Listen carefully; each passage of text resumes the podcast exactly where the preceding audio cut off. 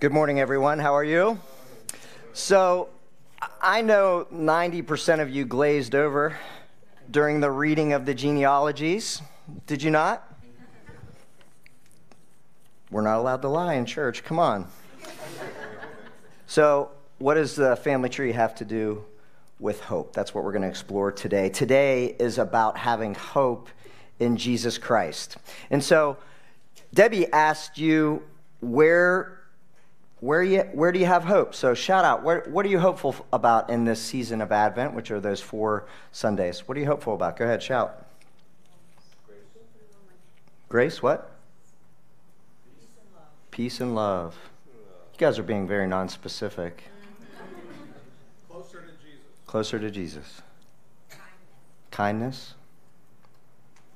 I'm hoping for some relationship reconciliation in, in, in different parts of my life. Anybody else? Healing. Healing. Civility. Civility. I got Become more God's child, more of a student. More a student. Okay, so we'll go ahead. Last one. Deliverance. Deliverance. Say it, Rob. All right. So every year, in those four Sundays in Advent, we light the Christmas. We light these Advent candles, right? And we light. Today was the second one, and we claim hope together.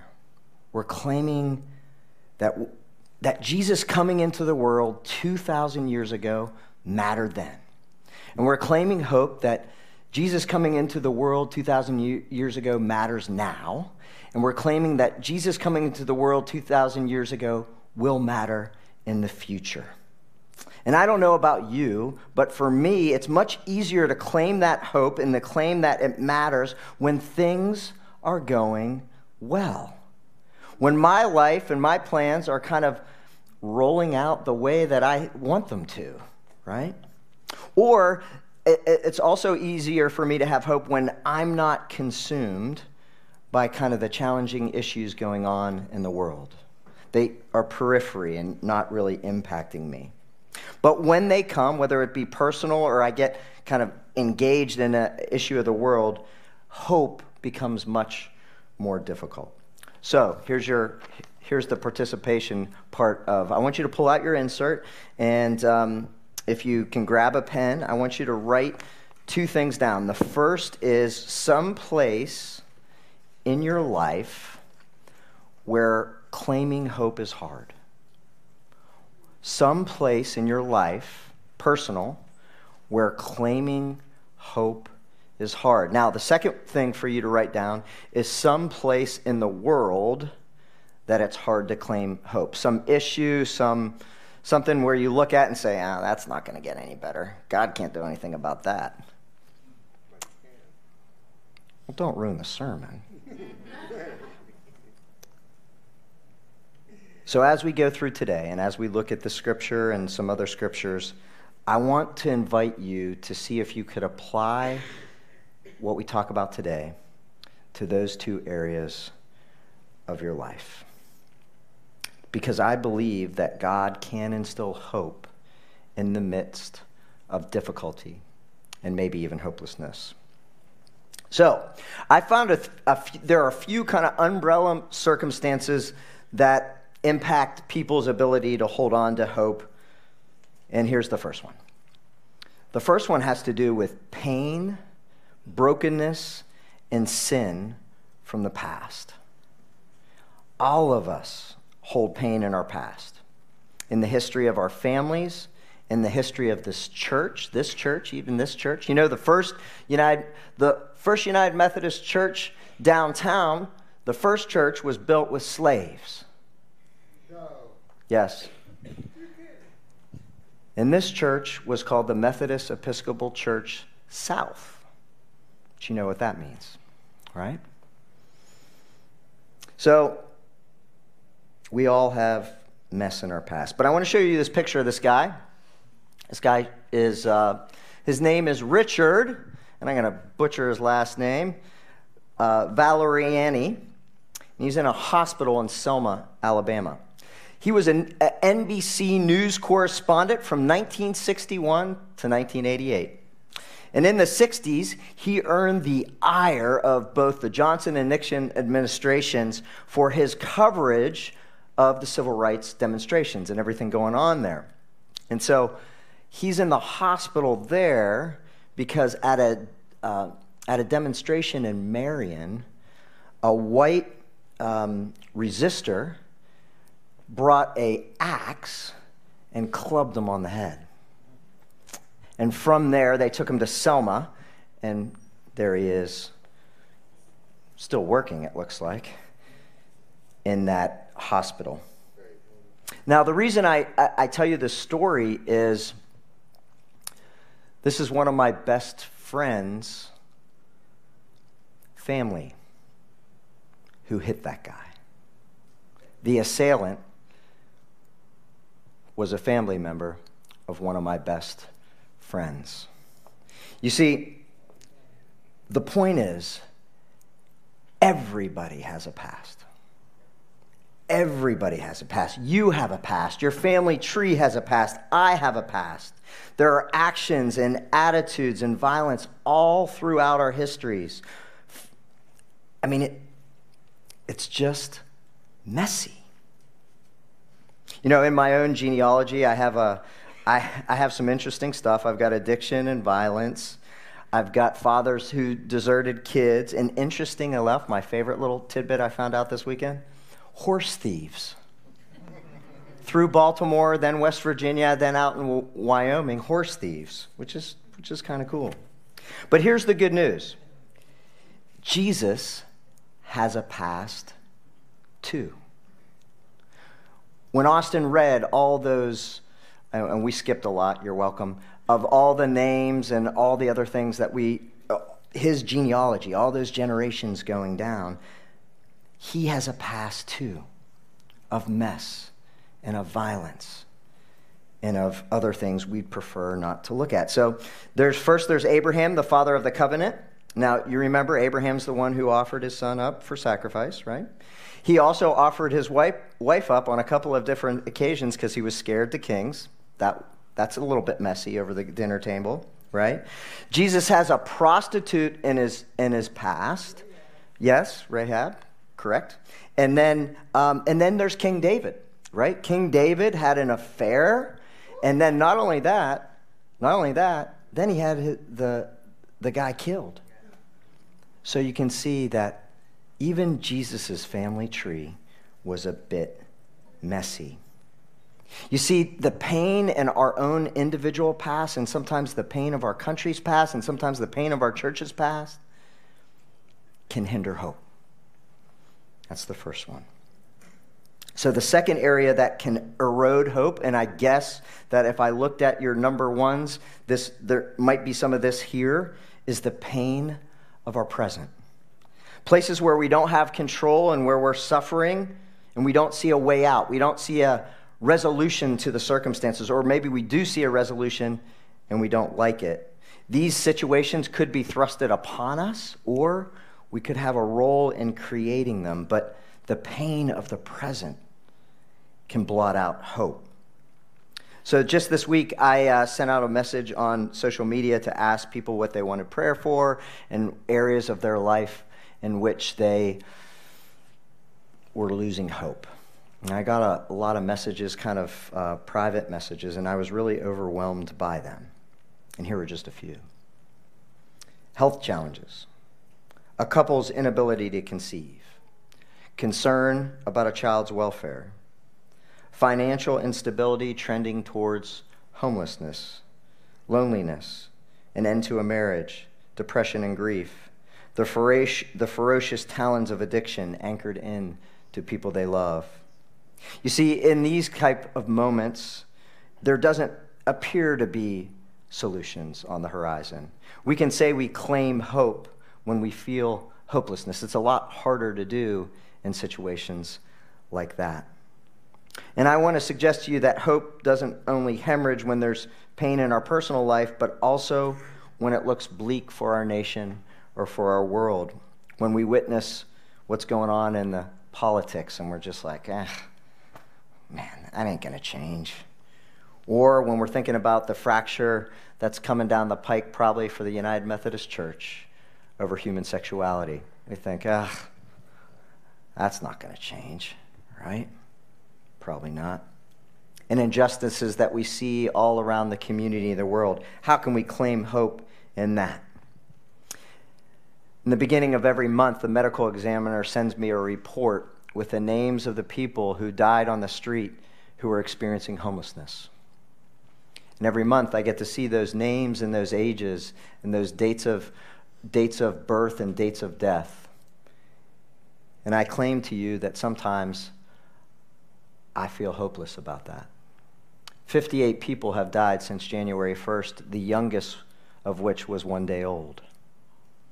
Sometimes when that comes into my inbox, I don't open it for a little while because it's hard for me to claim hope. And I, and I suspect in your life there's maybe an area or areas where it's hard for you to claim hope too. Our key, uh, one of our key verses that Austin read was in verse 18. It says, Now the birth of Jesus the Messiah took place in this way. When his mother Mary had engaged, been engaged to Joseph, but before they lived together, she was found to be with child from the Holy Spirit. You see, this verse reminds us that God sent Jesus to redeem our past, to be with us here and now, and to claim a future that is bright, and that is with God. That's what we believe as Christians. And so I want you to bring those circumstances that you wrote down just a moment ago back in the forefront of your mind. Because I think there are some ways for us to live in hope in the midst of hopelessness, in the midst of questioning and uncertainty. They're very, very simple. They're not rocket science, but they are not necessarily easy. So Proverbs 28:13 says this no one, can, no one who conceals transgressions will prosper, but the one who confesses and forsakes them will obtain mercy. So, how can we allow Jesus to fix some of the past stuff that we've got going on? And I want to suggest to you there's one, there's one kind of easy way to do it. Maybe not easy.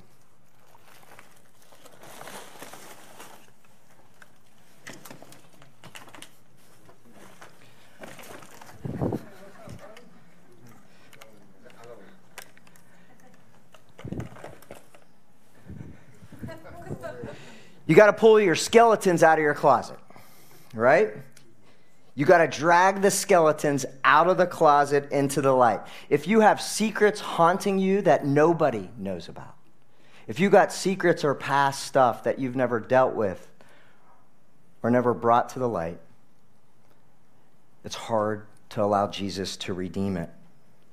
You know, just this week I was at a Lightning game and talking to this guy, and this guy had a really difficult past growing up child abuse, um, foster care in and out. His life was a mess. And he talked about the, this process of him holding this all in, holding this all in. And it wasn't until he was in enough pain that he was able to reveal it to everybody and let Jesus redeem it. And now he is an executive director of an agency that helps kids. You see, when we pull our stuff out of the closet and let the light on it, God has the opportunity to redeem it and to use it for a blessing for the world. That's why we drag our skeletons out into the light. So that's the first way. Second way, Mother Teresa said this Not all of us can do great things, but each of us can do small things with great love.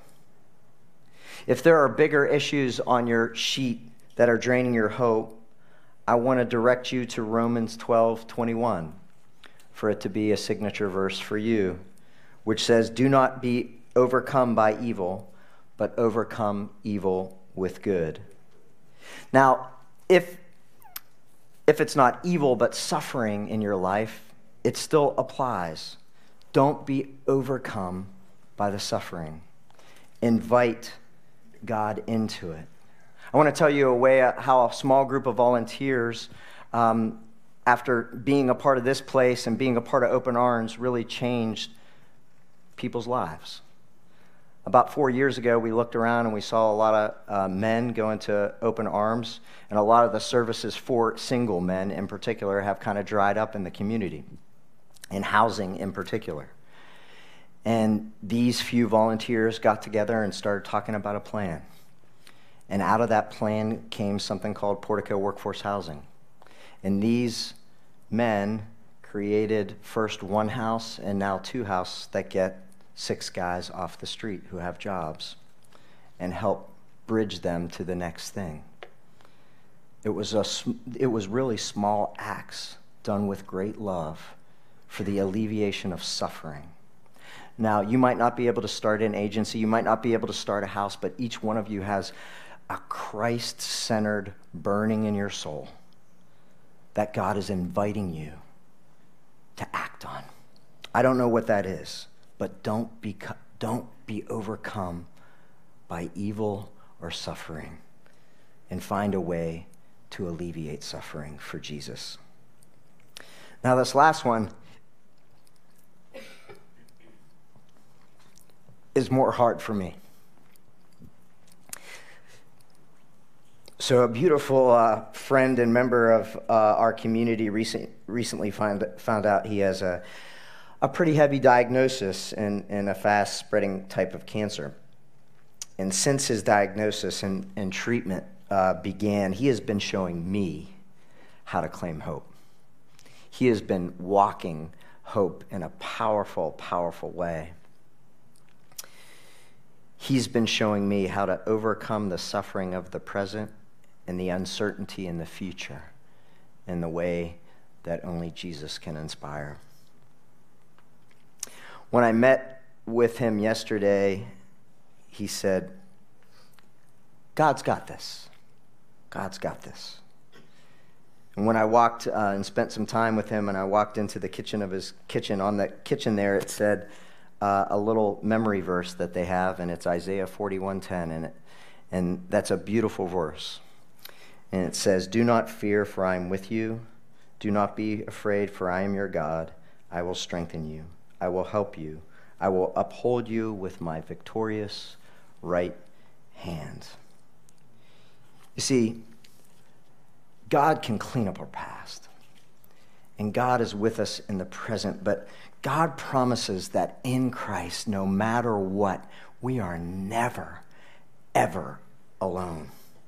And so, no matter what you're dealing with on your, on your list, trust that you aren't alone. God is not going to abandon you, and often God shows up in the form of people and community. So, in this Advent season and beyond, drag the skeletons so God can redeem your past. When you don't see a way out, don't be overcome by evil, but overcome evil or suffering by doing good. And lastly, no matter what, remember and believe because of Jesus' life, Jesus' death, and Jesus' resurrection that God's got this. Let's pray together. I want to invite each of you as we prepare to pray to close your eyes and, and turn your hands over with your palms facing up. And as we pray this prayer together, God, we invite you into the skeletons or broken places in our pasts.